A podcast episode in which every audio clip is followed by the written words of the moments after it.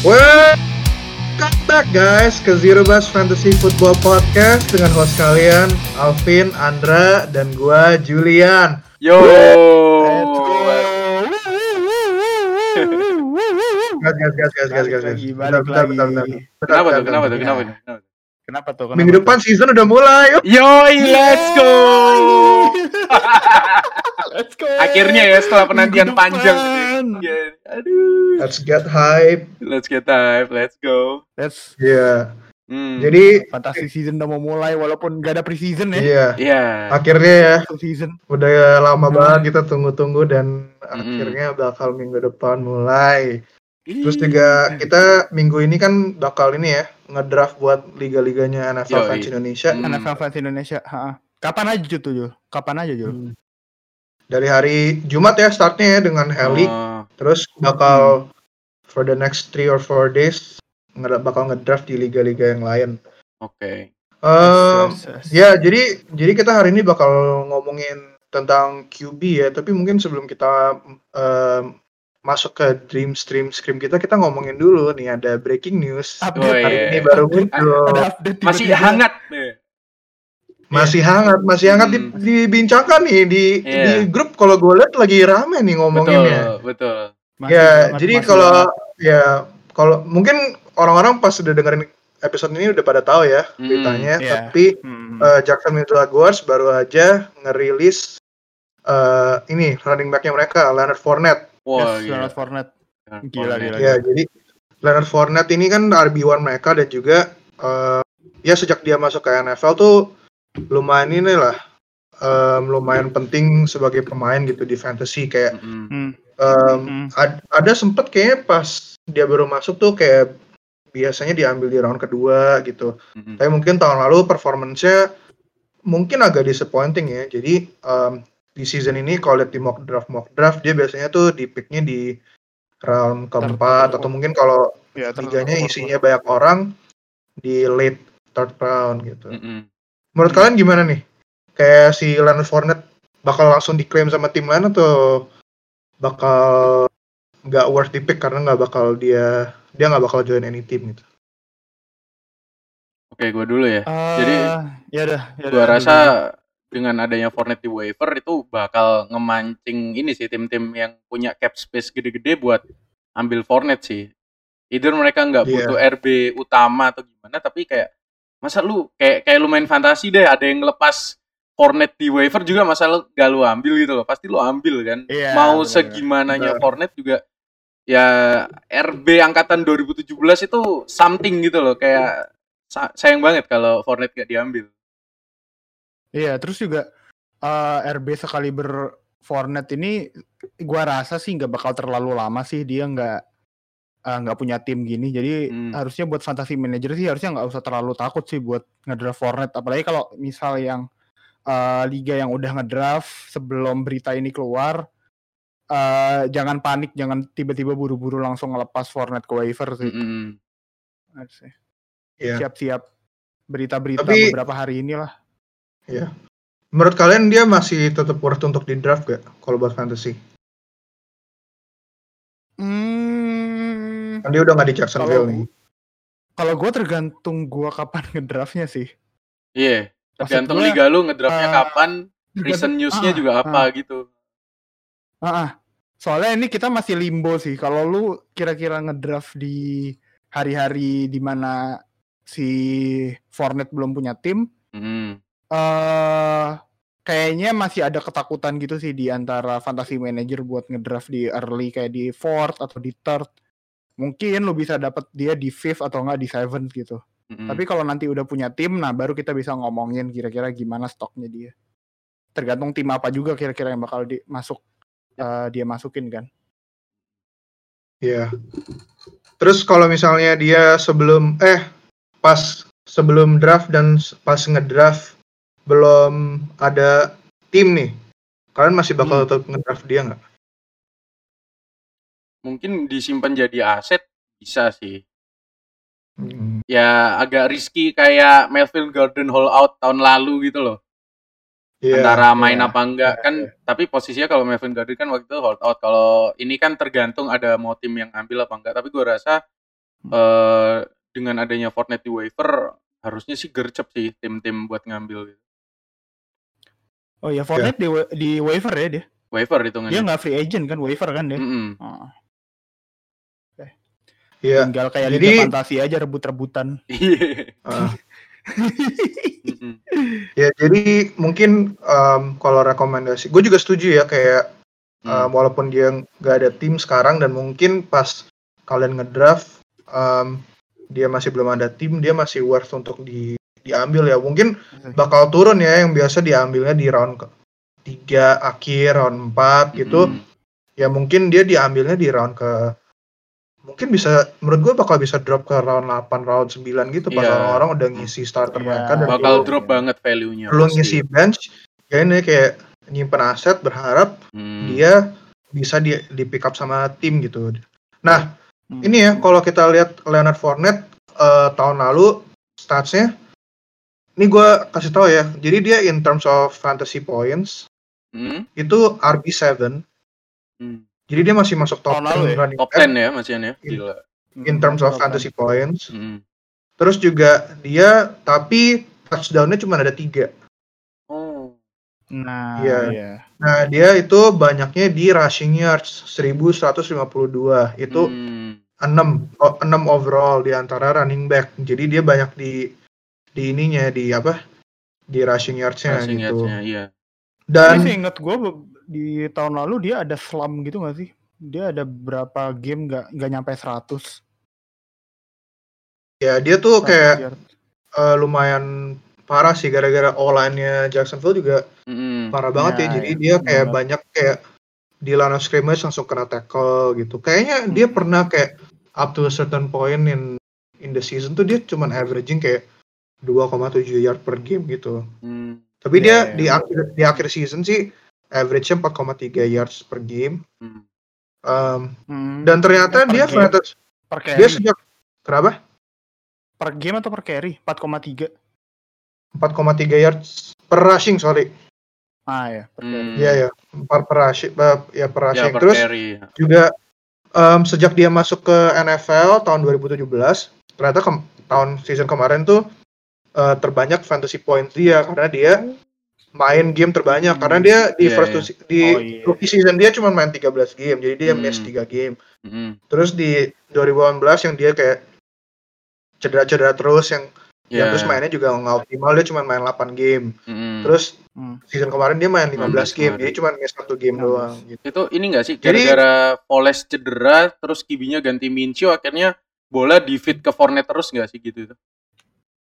Iya ada itu juga Hmm. tapi em, seingat gua ya Jacksonville tuh dia awal-awal emang olahannya tuh kayak agak jelek karena ada pemain-pemain yang kayak injured atau setahu gue juga ada salah satu eh, kayak all, all lineman mereka yang dari season 2017-2018 yang bikin mereka lumayan bagus Mm-mm. itu juga retire pas masuk ke season Ah, 2019 iya, iya, iya.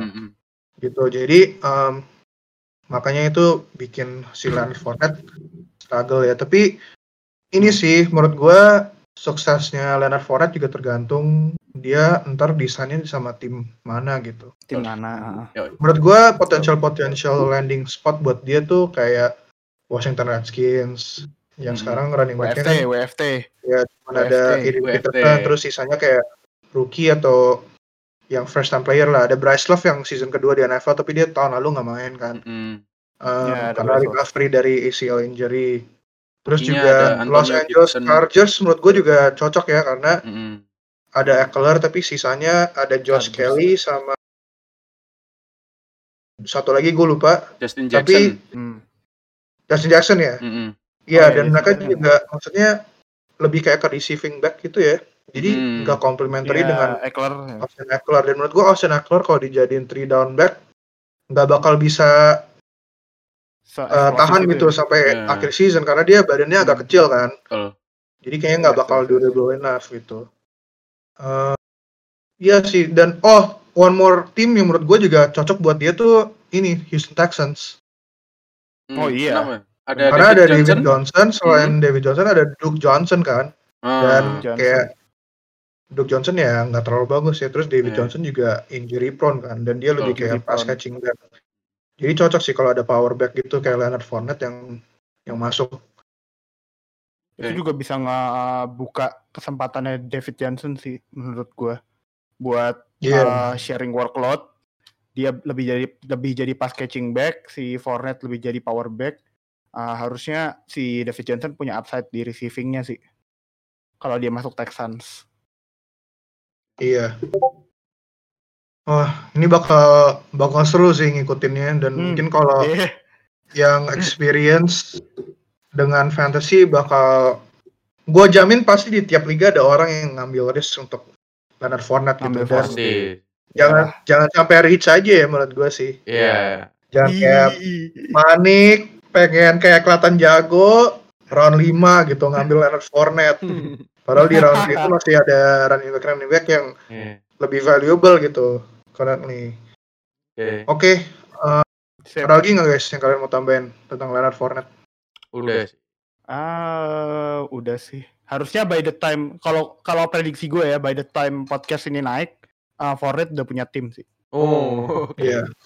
Itu tag gue Fournette. Siap, siap. By the time podcast ini naik, Fournette udah punya tim sih. Hmm. Ya, gua Harusnya nggak terlalu worry lah. Iya. Oke deh, Alright. kalau gitu kita langsung masuk aja ya ke Yoi. topik kita hari ini. Jadi kita bakal ngomongin QB di uh, fantasy football. Mm-mm. Um, Yes. per usual ya, kayak episode kita yang sebelum-sebelumnya ngomongin posisi- posisi-posisi lain, kita bakal uh, kasih rekomendasi kita di Dream, Stream, sama Scream. Nah, kalau yang belum dengerin podcast kita, aduh, Aduh, masa sampai sekarang aja, masih belum dengerin sih, kayak udah Itu tinggal dia. beberapa hari nih sebelum mau draft mulai kayak masih masih baru dengerin episode yang ini padahal yang episode-episode se- sebelumnya mungkin lebih penting ya lebih Yoi. krusial untuk kayak kita menang liga seliga lu udah pada dengerin podcast kita, lu Iya. ketinggalan. Makanya. mereka udah udah pada bikin draft board Bahaya, tuh baru kayak hah oh QB ternyata ini yang bisa diambil oh ketinggalan ntar kayak ntar kayak oh, ini ini ini kalau yang pertama kali denger podcast kita episode ini Hmm. pasti tipe-tipe orang yang kalau pas ngedraft first round picknya, second round picknya Lamar Jackson. Patrick Mahomes, Lamar Jackson. Jackson.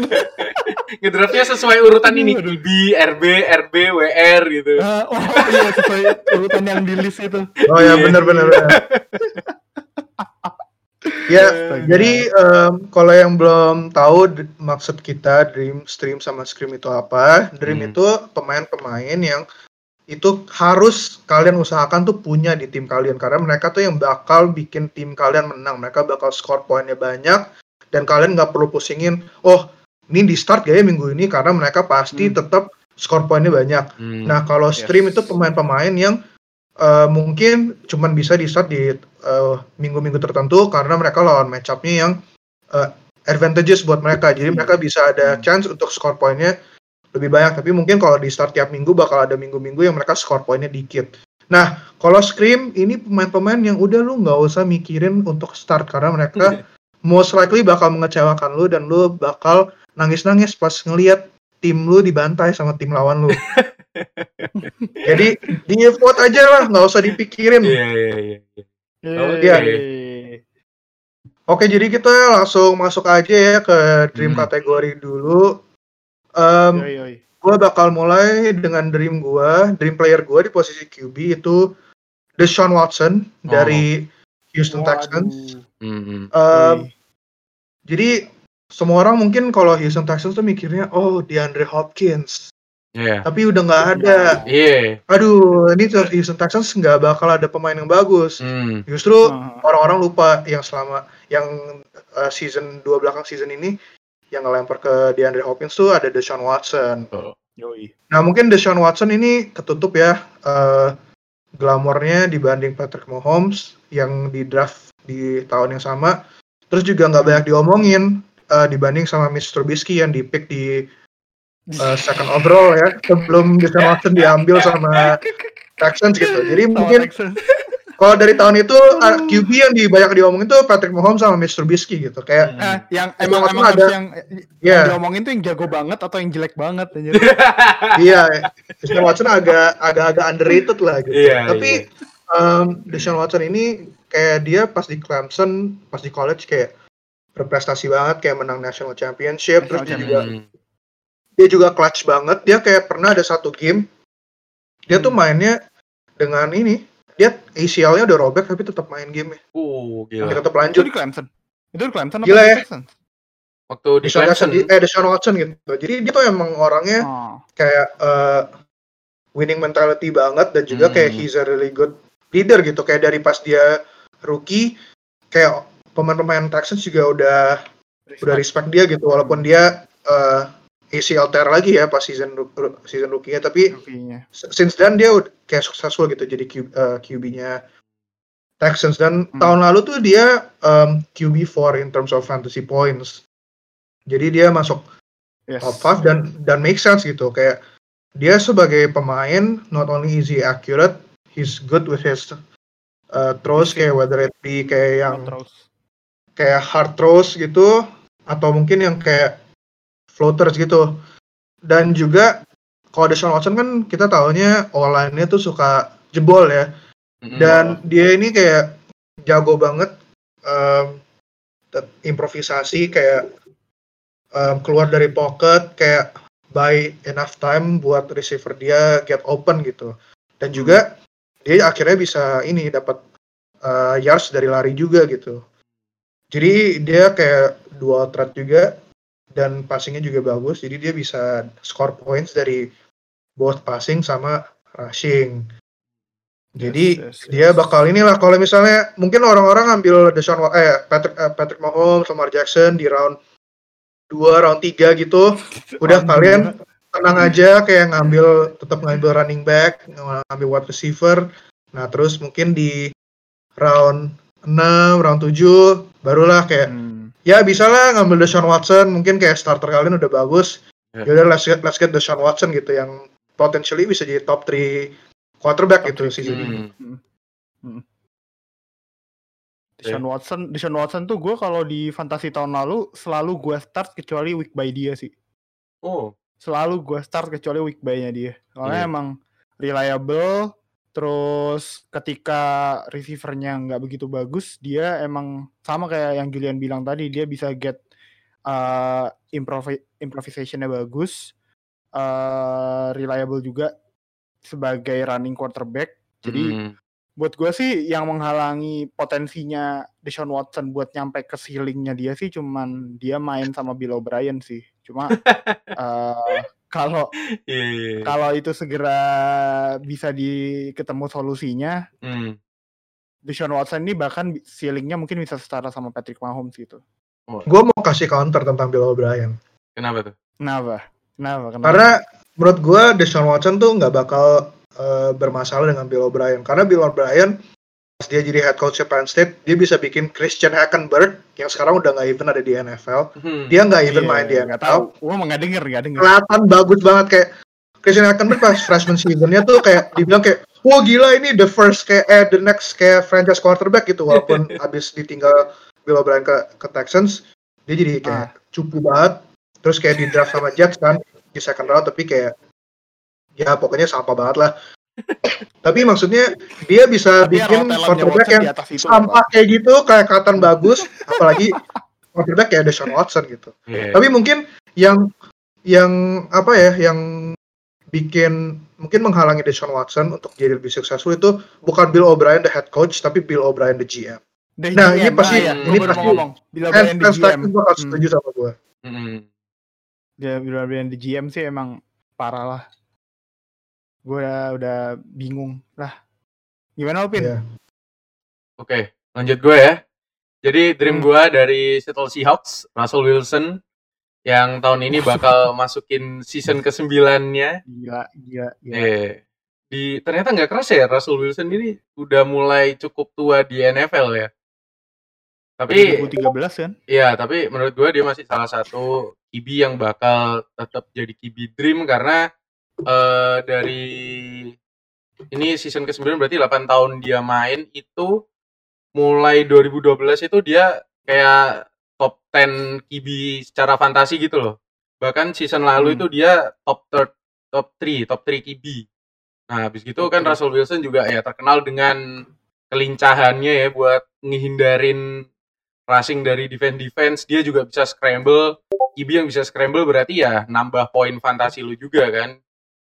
Yes. Nah, nah itu juga jadi salah satu faktor kenapa gue milih Russell Wilson jadi uh, QB Dream. Abis gitu dia juga konsisten dari awal dia main di Seattle Seahawks. Lu sadar gak sih kalau si, uh, si Russell Wilson itu nggak pernah cedera atau miss game sama sekali. Jadi selalu perfect 16 Iya game. sih. Mulai game pertama kalinya dia di Seahawks sampai sekarang nggak pernah cedera, nggak pernah absen main sama sekali.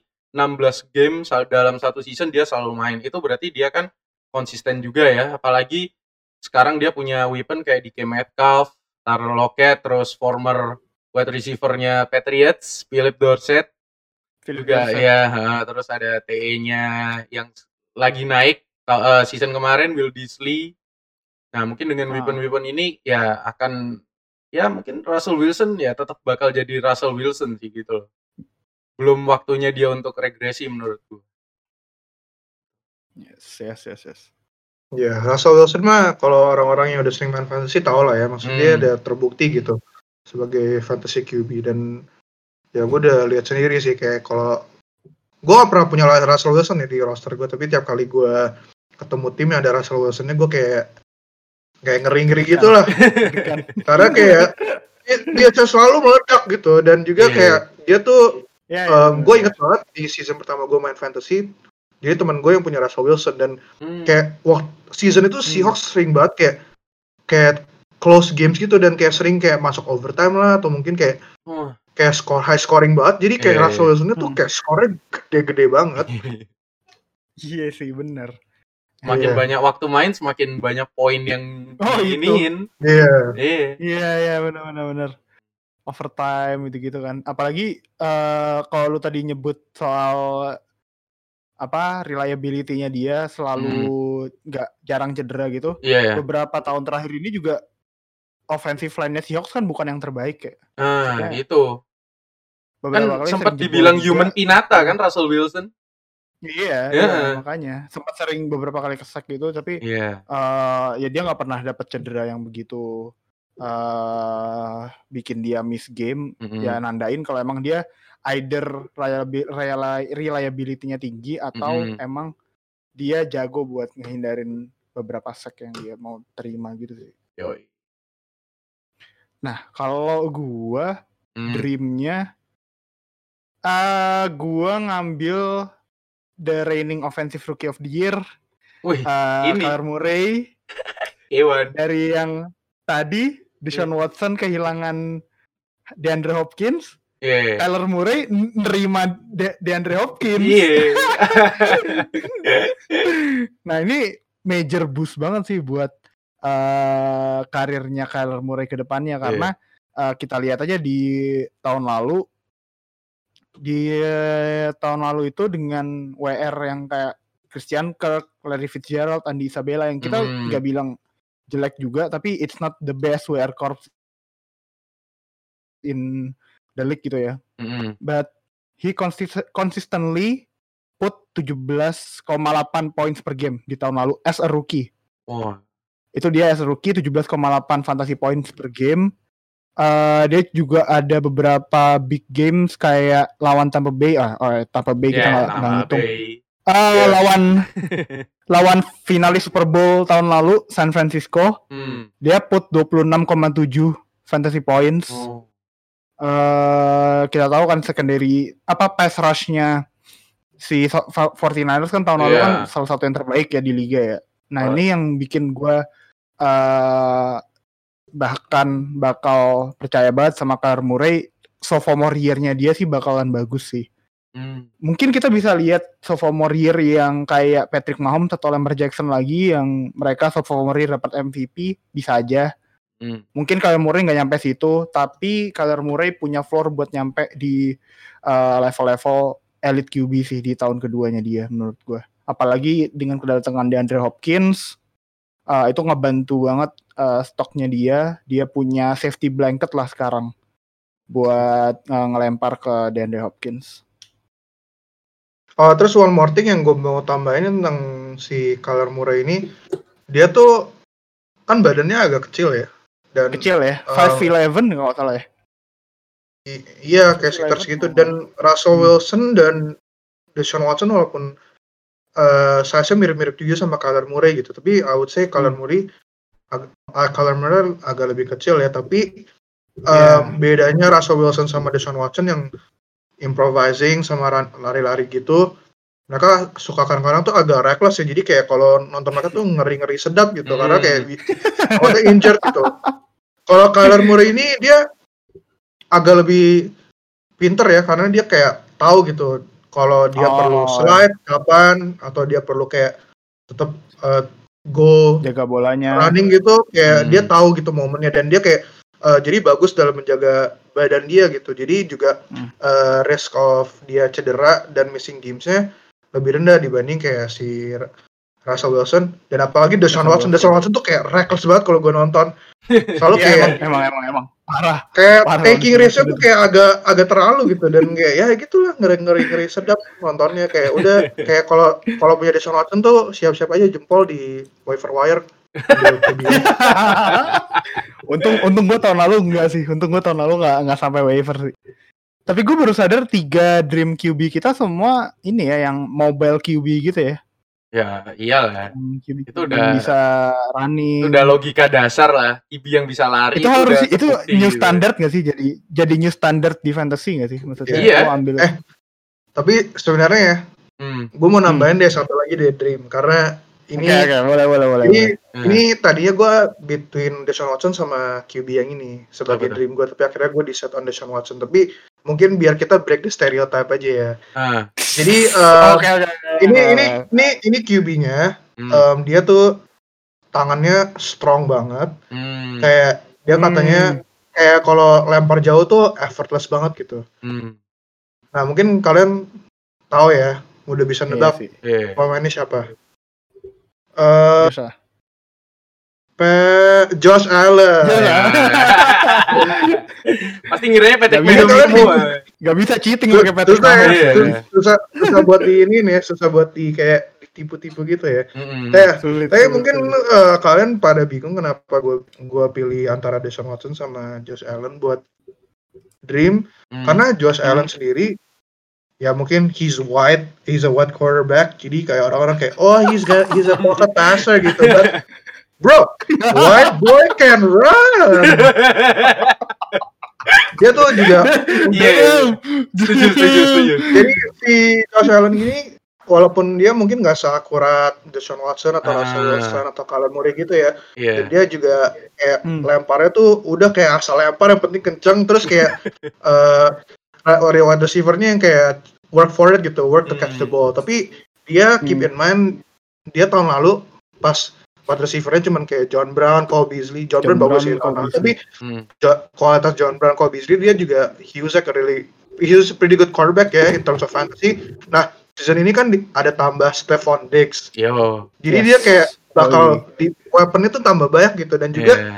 si kalau lu punya Josh Allen di tim fantasy lu, dia tuh suka sama coaching staffnya dipakai jadi ini red zone rusher. Jadi kayak Hmm. kalau udah di red Iya, zone tuh sering banget mereka Ah, do ah. design runs. Jadi si Josh Allen yang bawa bola, dia yang score touchdown. Nah, terus kan kalau di fantasy QB kalau ngelempar touchdown mereka nggak dapat 6 poin kan, dapatnya 4 poin. Iya, Tapi kalau mereka empat ya. Dapat bawa bolanya ngeras, Keras. score itu dapat 6. Nah, Iya. jadi Dapat enam. lebih advantageous kalau mereka skornya dari true rushing kan. Nah, si. Yes. Josh Allen ini tuh upside-nya mereka banyak pakai dia untuk rushing di buat touchdown gitu. Jadi Hmm. ada Hmm. advantage di situ. Cuman gua kenapa akhirnya pilih Deshaun Watson ya karena itu akurasinya si Josh Allen yang agak-agak ada, gitu. iya. Karena Iya. decision making juga kalau season kemarin dia juga masih agak reckless. Terus kayak Yes. jadi suka asal lempar yang bisa jadi interception. Nah, kalau interception. di fantasy kan interception Minus dua. itu Minus minus dua. poin kan. Iya. Minus jadi dua. kayak-. Jadi ya riskinya di situ. Cuman kalau misalnya Deshaun Watson, Russell Wilson, terus sama tadi oh, Kyler Murray udah diambil, mungkin nggak perlu panik ngambil cepet-cepet aduh buru-buru ini aduh mau ngambil Iya, siapa ya terus malah iya. ngambil kayak Tom Brady gitu. Mending sabar aja kayak tetap kayak ngambil mung- mungkin ngambil wide receiver, running back atau tight end. Nah, ntar mungkin di round 8 atau round 9, 10 gitu, itu baru ngambil Josh Allen. Tapi kalau gua ngomong ini ntar semua orang udah nggak bakal gitu ya. Berarti Iya, bakal iya, ngambil. Josh Allen juga ya di dekat-dekat ngambil Russell Wilson. Eh, tapi. Jul, Jul, is is Josh Allen an NFL version of White Man Can Jump? Mungkin bukan ya. It's Apa? ini NFL version of White Man Can Run. Oh. Yo, Iya sih. bener. ya ya ya. Oke. Enggak ya gitu ya. Mungkin kalau orang-orang mikirnya White Man Can Run itu Christian McCaffrey kan, tapi sebenarnya ada Hmm. Josh Allen juga ya. Betul. Josh Allen, Josh Allen. Iya.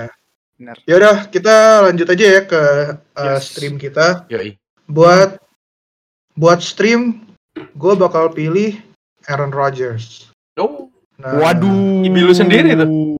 Tim Orang-orang sendiri. mikir nih pasti, Iya. gue yang fannya Green Bay Packers milihnya Aaron Rodgers Nah, di gimana streamer tuh? bukan jadi dream gitu. Iya. Nah, gue tuh walaupun gue fans Packers tapi gue bukan fanatik. Gue masih Ah, lo masih berlogika lah sebagai fan. Gue nggak fan Hmm. yang buta gitu. Yang Hmm. kayak oh my god like Aaron Rodgers is the best kayak gue mesti ada Aaron Rodgers gitu. Rodgers goat gitu ya. Oh, berarti Eh, bukan ini The ya most Packers important super thing for me ya? is to win my league bukan bu- buat gue punya Aaron Rodgers di tim gue. But gue tetap pilih Aaron Rodgers di streamer gue karena I think he's a Eh. good streamer ya. We all know kayak Yes. kualitas Aaron Rodgers kayak Iya.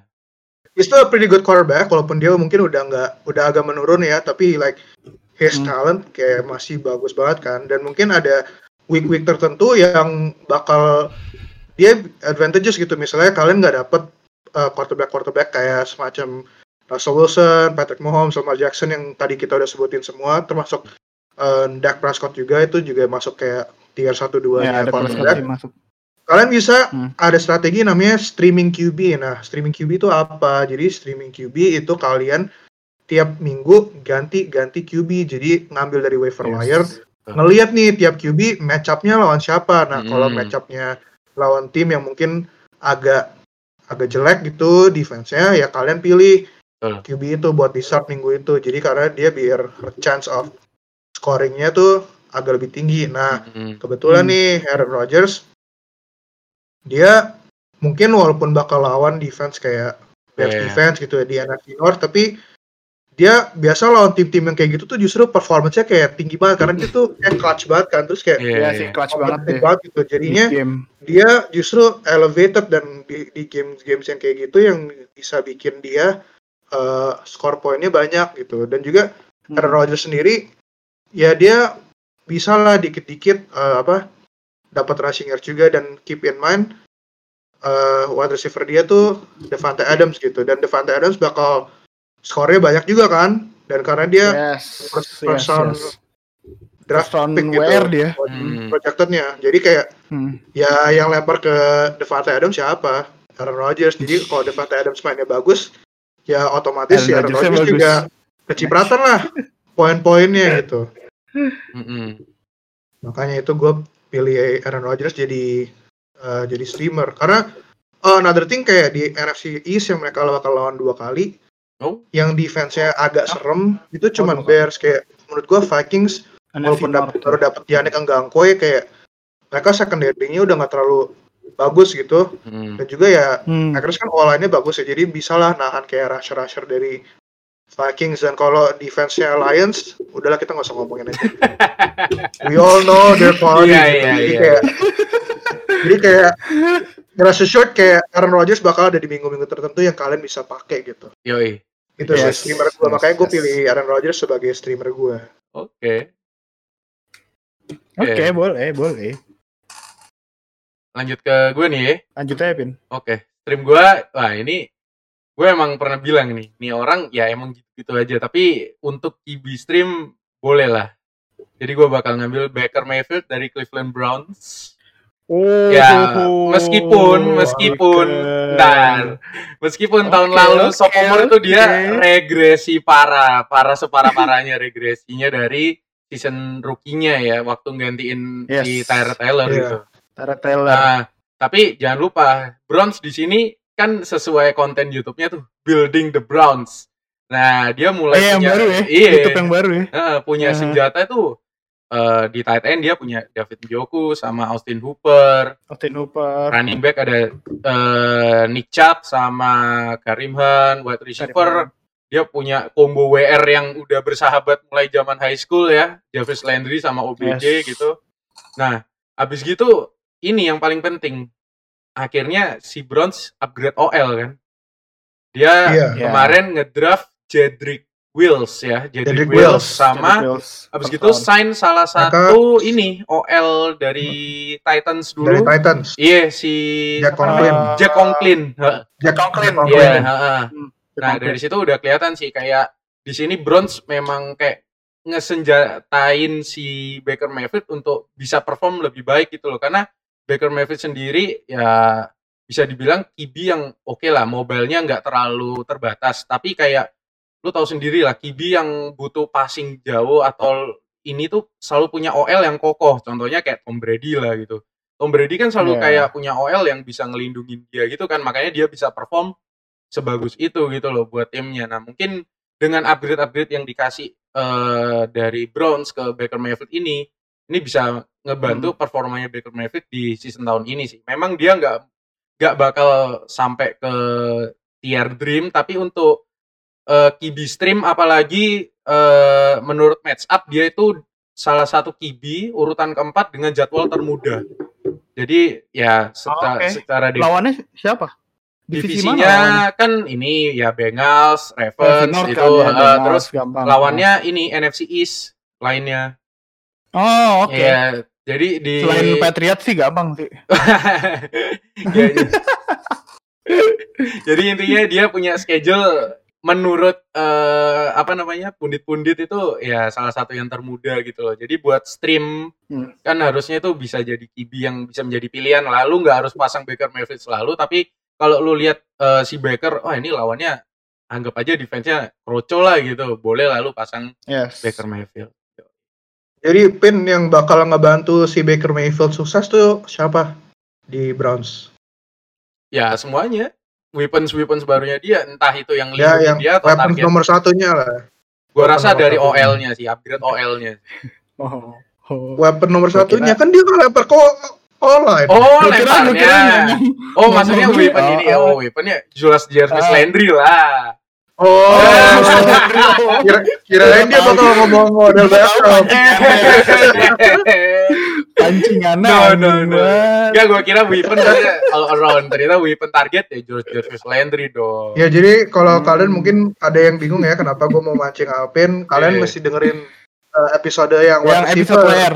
Weh. Makanya jangan mulainya tuh di episode QB. mulainya dari episode pertama kita. Jadi bi- biar bisa ngerti Biar kalau kita lagi tuntutan dramanya lagi itu gimana? shot at each other gitu. Inside jokesnya kita tuh gimana ya Iya. biar tahu. Iya. Eh, Iya, tapi gue setuju sih sama Alvin. Maksudnya si Baker Mayfield menurut gue bakal ini ya, jadi lumayan lah worth it kayak jadi streamer Hmm. gitu. Menurut gue performance-nya Hmm. bakal improve dari season lalu gitu. Karena emang dia terbu- terbukti he can make it gitu ini NFL pas rookie season dia. Dan menurut gue dengan adanya Odell Beckham Jr. yang udah Eh, sehat, Oh, oh, oh, oh. dia bakal bisa ini bisa in, in ini ya in addition to kayak dia udah ada online yang lumayan bagus yang bisa bantu dia eh, kasih dia eh, waktu yang lebih lagi di dalam pocket untuk dia bisa lempar Mm-mm. juga si OBJ ini udah udah sehat gitu terus juga kan baru keluar ya minggu lalu ya video mereka pas training camp gitu terus kayak One si hand, one hand. Si siapa sih Baker Mayfield kayak lempar terus kayak si Odell Beckham Jr. nangkapnya kayak one handed catch gitu Mm. Tuh chemistry-nya Ah. udah ada. Chemistry mereka belum udah ada. belum Udah kalau kita kalau kita mau quote si Nuha guest kita di dua episode kemarin Mm-mm. udah nyetel. Oh, udah Kan nyetel. Kalau kemarin Udah bilang, nyetel, dia, mereka, udah dia kan bilangnya kemarin belum nyetel. Kalau menurut gue mereka udah Ah, nyetel. Nah. Oke, tapi gini sih Jul, Oke, itu kan training klipnya itu karena mereka latihan scrimmage aja lawan defense defense-nya Browns gitu loh. Kayak ya itu defense-nya Browns bukan Browns bukan bagus levelnya loh. OBJ lah gitu. Lagian lagian itu klip, Pak. Iya. Berapa potongan lain yang udah dipotong klip. kita nggak Ah, lihat itu. Iya, mungkin seribu kali nyoba baru dapat one hand-nya. Iya. Gila so much hit banget anjir ke OBJ. Oke oke. Lanjut gak nih berarti? Lanjut aja lu. Lanjut ya. Iya, Lanjut ya. berapa, Indra? Berarti Iya. kalau gua ngambil streamnya si F- Philip Rivers di Colts. Uh, Philip River. Oke. Pindah tim kan, baru pindah tim ke Colts. Hmm. Eh, tahun lalu sih menurut gue sih dia sedikit slump gitu. Ada banyak decision making dia yang kayak apalagi di late game kalau gua nonton gamenya itu dia main ya udahlah long pass aja gitu. Betul. Itu either karena OL-nya Chargers juga waktu itu bukan yang terbaik Mm-mm. dan dia pindah ke Colts ini kalau menurut gua Oh. ja- pindah ke salah satu tim dengan OL terbaik di liga gitu. Mm-mm. Quentin Nelson dan kawan-kawannya itu bakal bener-bener ngelindungin Philip Rivers yang umurnya emang udah nggak muda lagi. Yoi. Tapi gue masih bisa lihat flashes of uh, good in him. Apalagi kalau kita ngomongin streaming, berarti kita ngomongin jadwal. Dia Hmm. nanti bakal ketemu sama E- NFC North Hmm. sama AFC North. Yes, AFC North berarti dia itu- nanti ada AFC North. Berarti nanti dia ada jadwal ketemu Bengals. Ya. Bro. Terus Iya, iya. dia main di dia main di AFC South. Dia bisa Ketemu Jacksonville. lawan defense-nya Jacksonville Mm. yang Ya, ya tahu lah. mungkin tanking kita nggak tahu.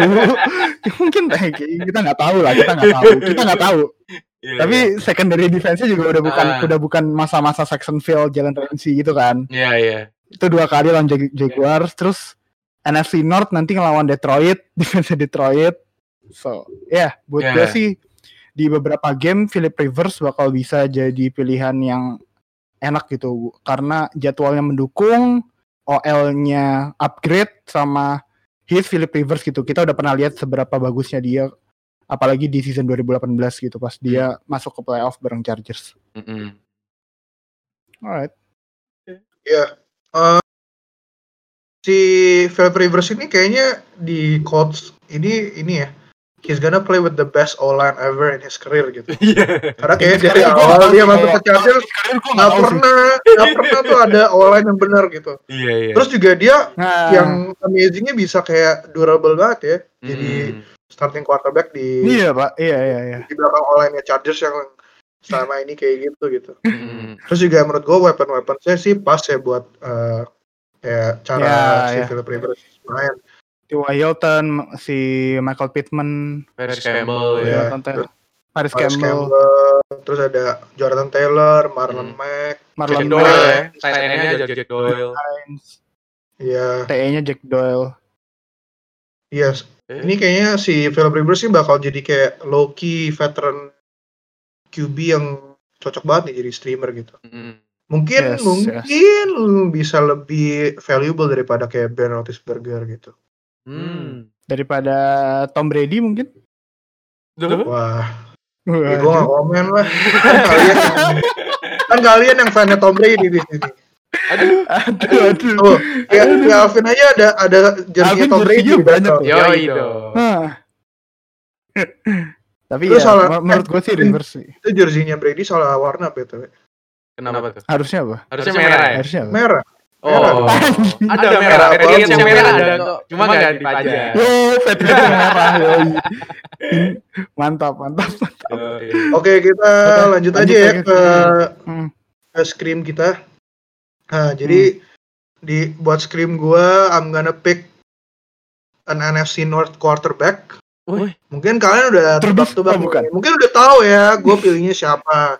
Ter- Um, yang pasti bukan Stafford karena Matthew Stafford tuh Ya. menurut gue jago banget sebagai quarterback. Ya. ter- Mungkin kalian mikirnya Mitch, Trubisky, tapi gue bukan pilih Mitch Trubisky, gue pilihnya Kirk. Cousins. Siapa? Karena Kirk Cousins itu Wow, he's, Cousins. he's trash, he's trash, Wah. he is trash. He's trash. Iya, Wah. terus juga Wah, menurut gue Minnesota Vikings justify tuh man, justify man. gak bakal bisa masuk Super Bowl kalau Kirk Cousins jadi quarterbacknya. Hmm. Gimana? Jadi kenapa gue milih Kirk Cousins? Ah. Menurut gue tuh dia ini sebagai quarterback tuh kayak average banget. Ya maksudnya dia bakal kayak give you games yang ya oke lah gitu maksudnya kayak mungkin sekitar 12 sampai 15 poin gitu tapi kayak he's not worth it gitu karena dia tuh suka kayak gitu cuman ketemu tim-tim yang yang defense-nya tuh kayak cupu gitu loh kayak Hmm. New York Giants, Philadelphia Eagles gitu. Oh, Itu iya. NFC North semua ya. NFC Eh, East. NFC West semua ya. Nah, NFC ini West. kayak NFC East, Dia- NFC East. NFC East, NFC East, sorry. Dan dia tuh kayak sebagai pemain tuh nggak clutch gitu. Jadi kayak kalau ketemu matchup-matchup yang defense-nya lumayan bagus aja kayak langsung nggak bisa berkutik. Terus juga Iya. dia kehilangan Steph, Hmm. Hmm. uh, Stephon Diggs walaupun ada Justin Jefferson tapi ya he's a rookie kayak Hmm. rookie wide receiver tuh kayak ya hit or miss lah gitu kita masih belum tahu dia bakal gimana terus juga ya wide receivernya masih ada Adam Thielen tapi Adam Thielen udah semakin tua ya terus juga season lalu kan dia miss banyak game karena cedera-cedera terus di Hmm. setelah Adam Thielen sama Justin Jefferson mereka ada ya kayak siapa ya kayak Taywan Taylor gitu kayak Taywan Taylor was never kayak relevant gitu di fantasy jadi walaupun ada Dalvin Hmm. Cook menurut gue sih si Vikings ini dengan uh, offensive coordinatornya yang baru Gary Kubiak bakal lebih rely ke running game ya kayak Hmm. mirip-mirip uh, season Ah, lalu ya. gitu dan si Hmm. si Kirk Cousins ini nggak bakal di expect buat kayak apa take over a game gitu karena dia sendiri juga stats wise sih bagus cuman ya he's very average gitu dan kayak nggak bisa lu rely on buat jadi kayak winner gitu Hmm. dan mungkin juga kalau lu mau jadiin streamer ya dia agak hit hit or miss sih kayak misalnya Ormis ya. kayak bisa kayak tiba-tiba poinnya poinnya lah. tuh iya po- poinnya gede di pas ngelawan tim yang unexpected atau mungkin ketemu matchup yang mestinya agak agak gampang tapi kayak poinnya jelek gitu kayak dia eh, season kemarin ketemu Raiders cuman 12 poin gitu Hmm. Hmm. terus kayak ketemu em, terus malah ketemu Lions eh Lions sih emang defense-nya nggak terlalu bagus ya tapi kayak ketemu Washington Iya. cuman 11 poin gitu. Makanya Hmm. kayak aneh gitu kayak nggak bisa ditebak. Jadi mending dia dia fight aja apalagi karena weapon dia udah menurun terus juga online-nya Vikings nggak pernah kayak elite elite banget kayak kita menurut gue sih kualitasnya agak menurun ya season kemarin dan mereka nggak improve juga buat masuk ke season ini. Jadi menurut gue dia fight aja sih Kirk Cousins. Oke. Menarik, menarik. Oke. Nama yang ini ya, gue kira tadi udah Mitch True. Ah, Iya. ternyata Wah, Chaos. NFC North loh. Iya, NFC enggak. North loh. NFC North gue kira eh, ya kalau itu emang di bawah Scream. itu itu ada tiernya sih. Ada, Ada tier, tiernya tier Trubisky. Itu tier Trubisky kalau itu. Kalau- Mitch Trubisky itu nggak perlu kita kasih tahu lagi untuk di avoid. Orang-orang Iya, masih iya. avoid. Iya, iya. Oke. Nggak perlu denger Jirobas kalau itu mah. Iya. Benar. Oke. Ya, Gua lanjut kalau Scream gue dari AFC East. Jadi Wah, ini wah. salah satu tim dari New eh salah satu pemain dari tim New York, New York Jets, Sam Darnold ya. Yang Hmm. Gimana dulu Gua kira draft- lu mau ngomong Cam Newton. Gue Oh, kira iya. mau Cam Newton nih. Kira Cam Tolong. Newton. Cam Newton habis gini rushing touchdown 12 kayaknya season ini. Enggak, enggak, enggak. bercanda, bercanda. Jadi Sam Darnold ya. Kenapa kok Sam Darnold? Ya udah jelas lah. Dia dulu di draft urutan 3 ya. Draft overallnya ya. Saya inget gue kayak itu Siapa sih Darnold ya? Iya, Sam Darnold kayak Lupa sih QB Darnold. yang tinggi banget lah waktu itu value draftnya ekspektasinya bakal ngangkat New York Jets menjadi tim yang lebih baik dan benar dan ternyata tidak karena kenapa dari dua season dia main touchdownnya nggak pernah lebih dari 20 pak passing touchdownnya nah dari situ Ah. udah kelihatan ya kalau QB lu nggak touchdown ya berarti nggak ngasilin poin buat fantasi lu gitu loh habis gitu Yes. eh interceptnya juga lebih dari 10 tiap seasonnya. Habis gitu tahun kemarin, season kemarin dia kan kena kayak penyakit gitu ya. Terus sempet Iya. injury, Si eh Mono, kayak Mono, bukan injury sih, Mono. ya Mono. kayak heeh, kayak Ah, off. 3 week kalau nggak salah. Dan dia punya masalah fumble juga 11 kali fumble season lalu. Fumble di fantasi minus 2 poin, apalagi kayak Kibi suka Wah, fumble itu iya. wah risky banget sih. selain itu Hmm. schedule-nya AFC East memang salah satu yang tersulit season Berat, ini. berat Ah, berat apalagi buat New York Jets yang harus ketemu Patriots dua kali, Bills dua kali, ketemu kasihan San Francisco 49ers, Rams, Seahawks, AFC West sama NFC West pak Heeh, ketemu Ka- Kansas City ya apa- ya ya itu bakal nyulitin ini banget Sam Sam Darnold gitu loh. Padahal season kemarin AFC East bisa dibilang salah satu jadwalnya yang mudah gitu loh. Habis gitu Iya, eh, benar. OL-nya memang di-upgrade. Dia ngedraft eh, Mackie Becton ya, New York Jets. Tapi Iya. Ternyata dilanda masalah lagi New York. Di sini Denzel Mims wide receiver-nya yang harusnya ekspektasinya menjadi salah satu weapon tambahannya buat Sam Darnold injury. Otomatis Iya. WR yang bisa diandalin cuman Breshad Perryman dari Tampa Bay season lalu sama Jamison Crowder. sama Jamison Crowder Iya, itu Iya. kayak Perryman Ah. juga cedera loh. oh Perryman juga cedera. Perryman cedera ya Iya, Wah, ya udah. dia tuh kalau nggak salah masih belum masih belum latihan Hmm, ya udah. eh, info terakhirnya. ya. Jadi intinya ya meskipun dia dulu nama yang besar di draftnya itu lumayan tinggi bareng satu angkatan nama Josh Allen, Josh Rosen, Josh Allen Baker Mayfield Josh kayak Rosen. ya itu hype-hype-nya Kibi yang waktu itu kan tapi kayak sudahlah Iya. jangan lu ambil Sam Darnold lah. Lu tahu sendiri udah New York Jets ya. Ya gonna be New York Jets gitu.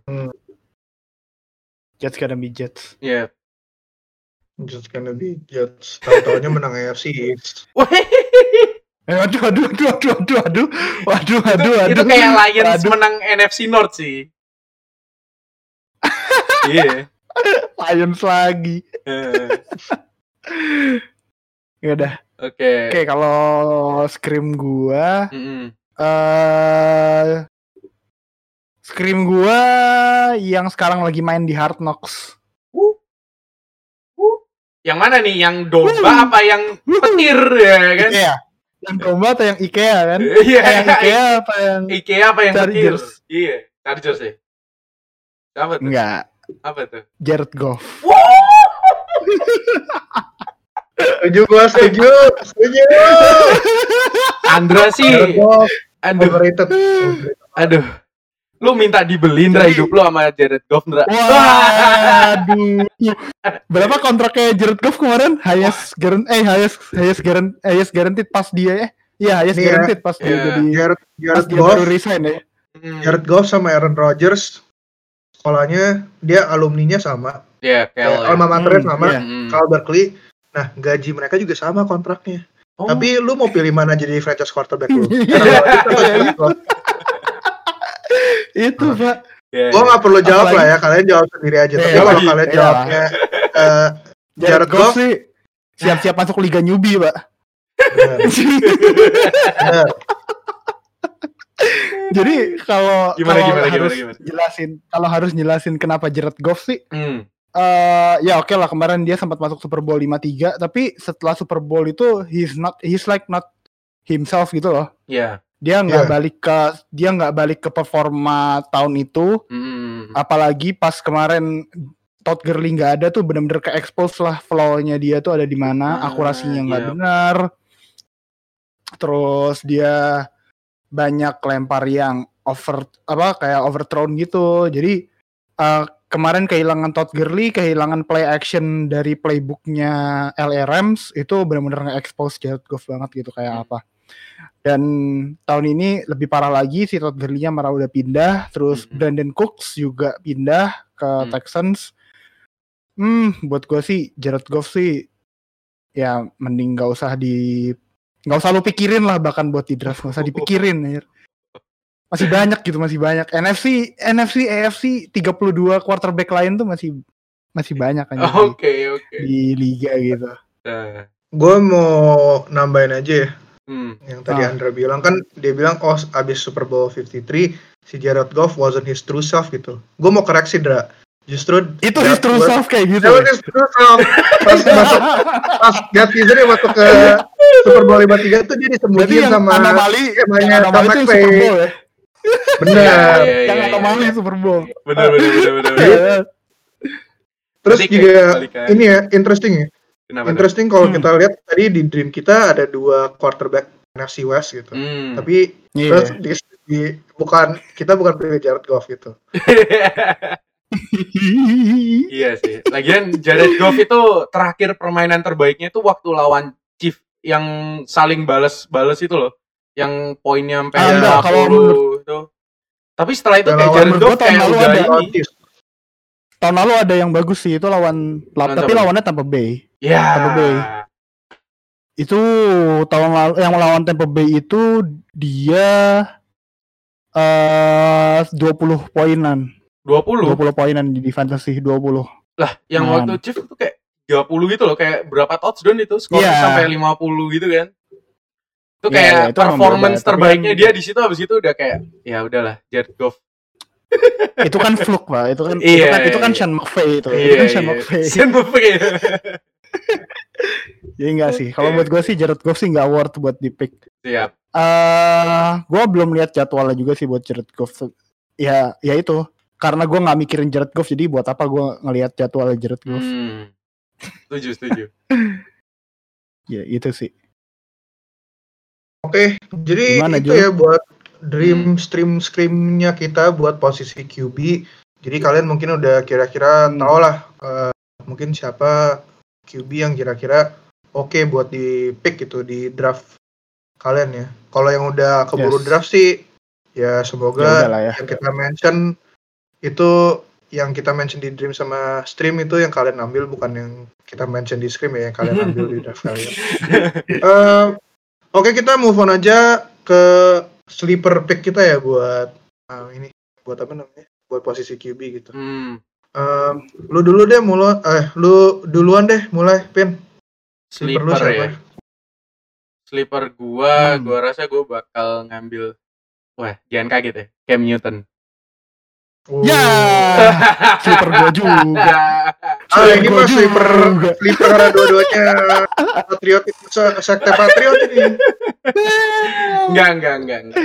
Tapi kayak gue lihat Kenapa? Kenapa? eh, Cam Newton kayak enjoy banget di Patriots. Dia ngepost di Instagram betapa bahagianya dia di Patriots dididik oleh Hmm. salah satu coach terbaik di NFL ya kan, Bill Belichick. yes. Nah yes. ini gua rasa dengan ya adanya Cam Newton main di Patriots di mana Stidham juga kelihatan cupu banget begitu Cam Newton masuk ikut ke training camp Brian Hoyer ya memang best backup QB bukan Memang, ya, bukan memang starting sih. QB gitu kan ya jadi Cam Newton Mhm. untuk sleeper ya mungkin some games kayak week pertama lawan Dolphin dia bakal show lah Cam the old New- Cam Newton gitu tapi ya namanya sleeper kan bisa ya bisa sleep bisa bisa iya. ya kayak gitu Bisa jadi bangun, ah, ya. jadi gua rasa Cam Newton bakal jadi salah satu sleeper yang ibaratnya kayak lu mungkin agak ragu-ragu ya sama Cam Newton tapi lu harus inget sih orang di belakangnya Cam Newton itu ada siapa aja gitu loh. Tom Brady yang Bill Belichick waktu sama itu, ah, kan. Tom Brady ibaratnya Belichick bisa dibilang nggak punya kekuatan atletisme ya nggak bisa lari ya yang katanya terlalu kurus. Bisa kayak gitu apalagi Cam Newton gitu loh yang yang isunya udah mulai pulih eh, secara full ya fully healthy gitu. Mungkin bakal menjadi salah satu QB yang ya kuda hitam sleeper gitu Sleeper. Mm. Either sleep or either bangun.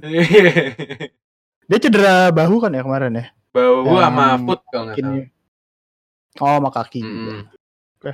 oke itu sleeper dari Kalau gue tadi, kalau tadi gue suka sama picknya Cam Newton sih karena eh kayaknya dia udah mulai nyetel juga sama WR WR-nya di Patriots. Hmm. Sama dia juga orang yang offensive scheme-nya tuh bahkan dibilang cocok gitu, bisa dibilang cocok gitu sama offensive scheme-nya Josh McDaniels gitu yang banyak manfaatin short route, banyak manfaatin eh, running backs. Nah, apalagi nanti Cam Newton ketambahan punya upside di running, McDaniels bisa eh, gambar Hmm. play buat dia yang lebih pakai kaki gitu. Hmm. Itu kalau Cam Newton. oke Bakal jadi ini ya lebih kayak banyak play apa apa namanya play Play action. ah play action. Gue udah mikirnya play option tapi itu bukan deh namanya. Bukan play option mah. play action. Play option mah Lamar Jackson sih. Kalau lu siapa Dra? Kalau gue sleeper si Selain Cam Newton. Iya iya selain Cam Newton. Cam Newton udah jalan. gue Teddy Bridgewater Oh yeah. di Panthers Boleh, yang boleh, ngegantiin Cam Newton Boleh, boleh, boleh. di Panthers. Iya, iya. So, Sabi Teddy sendiri. Bridgewater Sorry. ini ngeli pas dia masih di Viking sebelum dia horrible injury itu, Hmm. eh dia emang kelihatan bakal bakal jadi franchise quarterbacknya Viking sih. Hmm. Seb- eh, he's got the talent, he's got the arm talent. Dia lumayan improvise juga dan karena injury-nya itu sih yang bikin dia sempat setback. Terus akhirnya pindah ke Panthers dan Hmm. Di Panthers pun ini nanti bakal dibantu sama orang-orang kayak Christian McCaffrey, DJ Moore. Nah, menurut gua sih Teddy Bridgewater bakal redem- redemption season-nya bakal di sini sih. Apalagi pas tahun kemarin dia di Saints ngegantiin si Drew Brees cedera 5 game, Iya. Bridgewater goes 5-0 sih. Bridgewater goes 5-0. Jadi Heeh. buat gua kalau lu ada di liga yang lumayan banyak orangnya terus lu belum kebagian QB yang bagus-bagus banget atau lu punya udah punya QB tapi lu masih belum puas sama QB lu sendiri ya lu masih pengen punya apa ya kompetisi gitu di Yeah. fantasy team lu bisa lah ngambil Teddy Bridgewater Benar, benar. di Panthers Setuju sih. Dari Bridgewater ini juga ini ya, maksudnya kayak comeback story dia lumayan lumayan amazing Keren, juga ya. Kan Hmm, dia- hmm, Isi, cedera ACL, terus kayak katanya kalau enggak telat dikit aja kayak kakinya masih diamputasi gitu. Terus juga dia pas uh, season kemarin nge-replace si Drew Brees pas cedera kayak unbeaten kan kayak kalau nggak salah unbeaten dia 5-0 6-0 deh kalau nggak salah ya. ya ya 5 atau Iya 6 kan? ya lupa gua Ya, Hmm. sekitar segitu lah ya. Hmm. Em, ya kalau gue buat sleeper, aduh ini walaupun gue kita selama ini kayak sering ngejek-ngejek gitu conference-nya. Eh, Trubisky oh division- bukan sorry Bukan, NFC East. Bukan, ya. bukan Oh, Trubisky. NFC East berarti. NFC East mana? berarti. Trubisky itu bukan sleeper. Kalau Trubisky itu Sleep. gives you, Sleep. gives you nightmares. Lu gak bakal tidur nyenyak. Eh enggak, sleeper gue itu Daniel Jones. Daniel Jones. Oh. NYG Superman. Mungkin Yeah, Giants. Kenapa? NYG Superman. Oh, iya. Shout out, shout out, shout out. Jadi jadi mungkin Giants sering jadi ini ya. Jadi apa? Jadi bulan-bulanan gitu. Tapi menurut gua kayak Daniel Jones ini season kemarin tuh dia has shown potential gitu dan ada beberapa game yang dia secara fantasy performanya bagus dan menurut gua dia bakal take that leap, bakal and menurut gua sih bakal improve ya dan juga maksudnya online mereka improve kayak mereka Hmm. kemarin kan ngedraft ngedraft uh, Andrew Online. Thomas.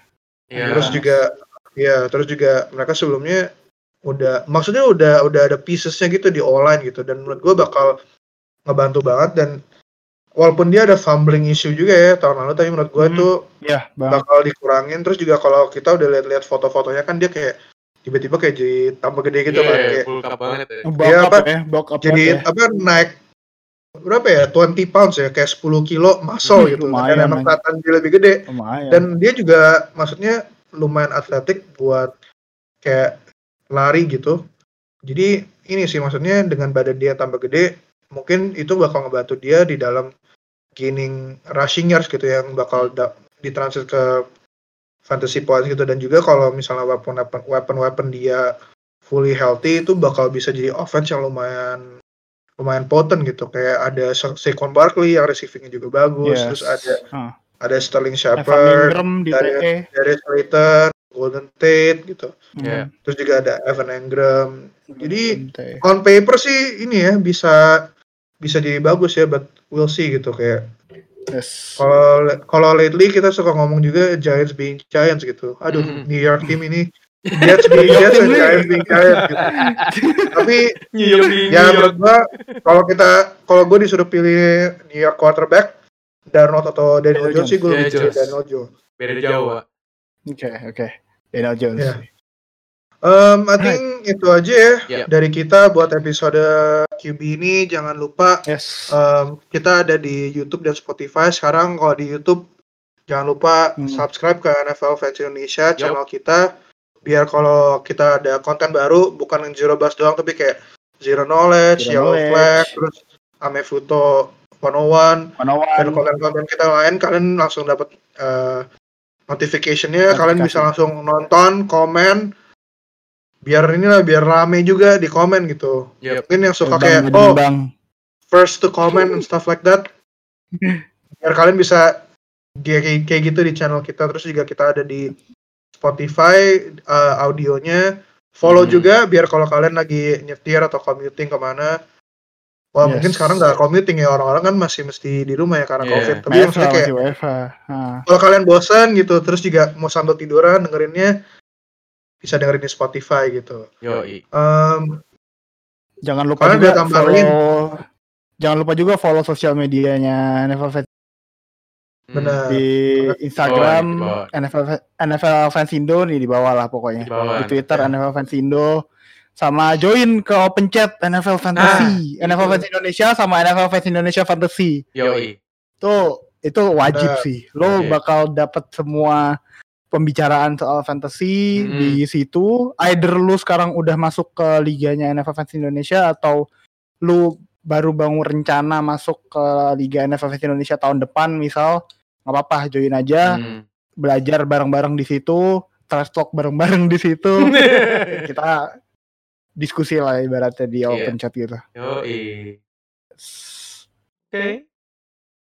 Oke itu aja dari kita ya guys. Em, Oke guys ini bakal episode terakhir kita sebelum masuk ke ini ya ke draftnya Betul.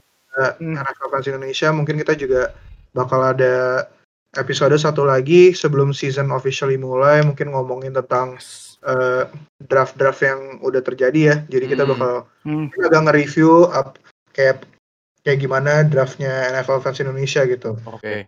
Oke, itu aja guys. Jangan lupa kalau pemain kalian bahas jangan salahin kita, salahin pemainnya. See you guys in the next episode. See you guys, Bye. bye Bye.